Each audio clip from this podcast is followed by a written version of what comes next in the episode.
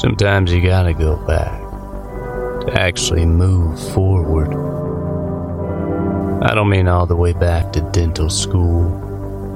Let's face it, that was an awful experience. But when it's all said and done, you still have questions. That's what Paul and Justin are here for. To answer your questions as your dental business mentors. Hello, everyone. Welcome back to another episode with your dental business mentors. I am joined with my partner, Dr. Justin Bullard, and we are just going through questions that people write us that we get asked from our coaching clients. And we just kind of banter back and forth and just kind of like break it down and try to make it as simple as we can. So, what is our question today, Justin? So, common question people ask is uh, when's the right time to add expanded hours? So, typically that's kind of like an evening, weekend thing. So, let's dive into that a little bit because it's super important. Yeah, you know, and, and a lot of people ask me that because our office is open from 7 a.m. to 8 p.m. Isn't that awesome? I wish my, uh, my office would do that. My girls would never do it. They'll never do it. Um, you know, these are all common things, common roadblocks that people go through, and they don't want to push through them because they're scared of how the team is going to react. So before we even get into it, I want to say why do you even want to add night hours to begin with? Because if what is your end goal? If you are a five op office, four op office, small office, you, you you go nine to five or you know eight to three. I don't know what you do, but if you do that four days a week and that's all you ever want to do, you never want to bring on an associate. You're doing fine. You're happy with your new patient flow and you're happy with income. Forget about it. Don't do anything. But if you are, you know, a, a five op office a four op office three, you know, something where you do plan on bringing an associate on sometime, it makes sense to do night hours. And if your associate coming on is sometime in the future, that's, you know, if that's, if that's future doctor's problem, then, you know, you have to start thinking about that because when you bring on that associate and you go into split shifting where you have night hours, that's going to be a very tough cultural transition for you if you're going to start telling people that have worked years and years just during the daytime, now you need people to work at night. So my suggestion would be I think it's great to have night hours. I think they're the easiest hours to fill. I think if you get a cancellation at night hours, it's so easy to find someone else to take that spot. The demand for them is so high. And these people that need these night hours, they have family members too, so they can help fill your day hours. I think it's a great way to do your practice. But I think you should start with, you know, one night. Just go till like 8 p.m. Do it one night. Hey, team, can we just do this one night a week? You know, and then like maybe you could switch to like two nights a week. Maybe they'll start really enjoying the extra bonus they're getting, the extra revenue, and and you can hire more people as you grow. And when they say what are the hours, be like, well, yeah, we actually work two nights a week, and, and this is how you build on this. But I think it's impossible to go to a split shift. You go four nights a week when you haven't even been open a single night a week. So I think the right time is probably now if you're having this question. Um, what do you think, Justin? Yeah, 100%, Paul. I mean, it, it comes down to just, again, like you said, which is perfect, is what's your end game? You know, what's, what is the reason why you're asking this question? And if you fall into this category of like, hey, you know, uh, if you're asking, it's either like uh, we were talking about earlier, Paul, is that you need either to grow this practice or you want to expand and you, you know, you want to uh, grow the, the top end or you know you're struggling to compete in the area and you're looking for some sort of competitive advantage. So the way we made these decisions in our practices because not all of them do evening hours but but about half of them do. So i have six half do half don't and the way we decided was taking a look at the the local demographics where they're located at. So for for example if if all of our competitors were offering them well you got to offer those practices as well. You got to look at are you established or are you a startup? So one of the things we saw is having evening hours and highly competitive hours uh, especially with the fact that working moms and moms in general are the ones who make these healthcare decisions. They typically don't want to pull kids out of school. Oftentimes, the kids are the first people to come through the door, or the parents, etc. People work till five. It's not uncommon to have an eight to four, nine to five schedule. So from four to eight, I mean, those slots, like you said, Paul, are easy to fill. So they're great practice builders. They're great ways to get people in what we've done is we've done that in, in, a number of practices and then we actually scaled back because once you reach this critical mass you're you've got good retention of of people you've got good reappointment very little attrition from the practice your revenue is going well great team on board all that stuff going on. Well then sometimes you can start scaling these back. You just remove a couple of these because patients will know like and trust you and they're inclined to say hey i just want to see dr x or my hygienist amber or so and so versus saying, hey, I, w- I want this time, this date. That's great for new patients on an ongoing basis. Oftentimes, you can scale back uh, once you've established that. So, just a different perspective. I'm not saying there's a right or a wrong or a guaranteed formula for success.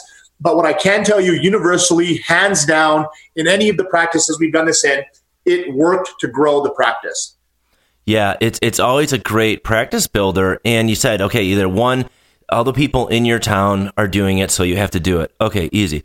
Number two, no one in your town is doing it. Even more the reason to do it. I oh, mean, yeah. and grow your practice. I'll, I'll, give you an example on Monday nights. always Monday nights. I have always worked Monday nights since I graduated dental school over 10 years ago. And it's just, I'd like to have to be able to sleep in a little bit on Monday, get some work done, just catch up on some things, and then start in the afternoon and work Monday night. Now, just recently in November, I changed my Monday night. I used to go from 9 p.m. to 8 p.m. Okay, I backed it off. My practice did not fall apart. I didn't lose a bunch of patients. My Monday nights were on capacity. So, I mean, this is another thing. It's a practice builder. And the goal of any practice, in my opinion, is to get to capacity because once you're at capacity, you get to make a business decision. Do we expand capacity or do we get off fee schedules or do other things to kind of thin the herd a little bit and keep revenue at the same? So you can make that decision once you're at capacity. You can back off those hours. But yeah, hands down, man, growing the practice. Why the hell would you not do night hours? So they're they're convenience features, bro. That's what it comes down to. Yeah, I mean, it's exactly, and I, th- I, think it's the hardest part is getting the team on board. Yeah. So I think uh, a, like a good question. I'll, I'll, see what you think about this, and Justin, in the practices that you have not had night hours and that you added them. Did you get pushback? Oh, 100%. Yeah. No no doubt in my mind. So the way we the, so if you if you have a startup practice and you're you're uh, you're starting one from scratch, it's easy. Just from the start, when you start hiring that team, you you get them on evening hours right away. That's easy. That's a no-brainer. It's when you have an existing practice and you're trying to stay competitive that you go ahead and do that. Now, part one is you need a team that knows, likes, and trusts you and takes ownership over the practice. Now, good thing is in, in some of our practices, we had that. We had long-standing team members and people who were there for, you know, three, four, five years or longer. So yes, they pushed back, but they were more willing to help. Okay. Now at the end, here's how we ended up uh, mitigating the risk. One, we end up spreading the burden. So, you know, it was only ever one shift a week that somebody had to do, for example. Okay. The other was actually bringing on an evening team, which was the path of least resistance. We said, hey, your life doesn't change. We're expanding hours and we're bringing on a new team for the evening. And that was the simplest, most effective way to deal with the evening and uh, and you know the rest is history. But this starts with all new team members. Starts with all new team members, exactly. So then, does this then become the A team and the B team? Yeah, exactly. Yeah. So the the practices where we did that, you know, we'd have the second doc staggered shift. They would start at a different time. Their huddle start at a different time. You know, all of that stuff is is completely different because, as you mentioned um, in the past, in in one of our episodes, this idea of like culture, right? You end up with the cultural uh, issues that occur when you have these split shifts and divided teams. So it's important to to maintain consistency on those teams. You don't want uh, members from Team A, you know, uh, on Team B and vice versa, and have it all over the place. You, you, want a consistent team, not only for culture but for performance. You know, you want that dentist working with the the same front end, the, the same uh, you know RDA as often as possible. It's not always the case, but if you can do that eighty percent of the time, you're further ahead. Yeah, I, totally agree, man. And, and, just like one more question, I want to get your input on this. Would you say, and I know this is a hard question, but would you say that adding night hours is the easiest way to grow a practice? Uh, yeah, I mean, uh, hands down, one of the the smartest decisions that you can make. Yeah, I agree. All right, cool. So I think we're gonna wrap that one up. So pretty much, you know, figure out where your end goal is figure out how you want to do it. And I think a good time to do it, if your end goal makes sense with it, is to do it now. Or if you want to grow, obviously do it now. Anything else you want to add to that, Justin? No, it's good, man. I think that's great. And, and uh, for anyone listening who's saying, uh, "Look, I didn't, I didn't get into dentistry to, you know, work uh, graveyard hours or factory hours." At the end of the day, you know that that mindset has to change. And also uh, keep in mind that you know, staying competitive in the marketplace is is number one. I mean, if you can't adapt, then the ship starts to sink. So definitely keep that in mind. You know, it's it's not as bad as you think it is. In fact, you, you adapt to that. And we need to move away from these social norms of like eight to four, nine to five, four days a week, weekends free. You know, there's no reason why Monday and Tuesday can't be your weekend, for example. So go ahead and start thinking outside of the box a little bit, and uh, and you'll find that uh, with that increase in revenue, you can justify some of the uh, sacrifice you're making. Yeah, and if I even want to get a little bit more out of the box, learn how to run a business like, or dental office like a business. Because, um, Justin, how are your evening hours? Are those really putting a lot of tax on your personal life?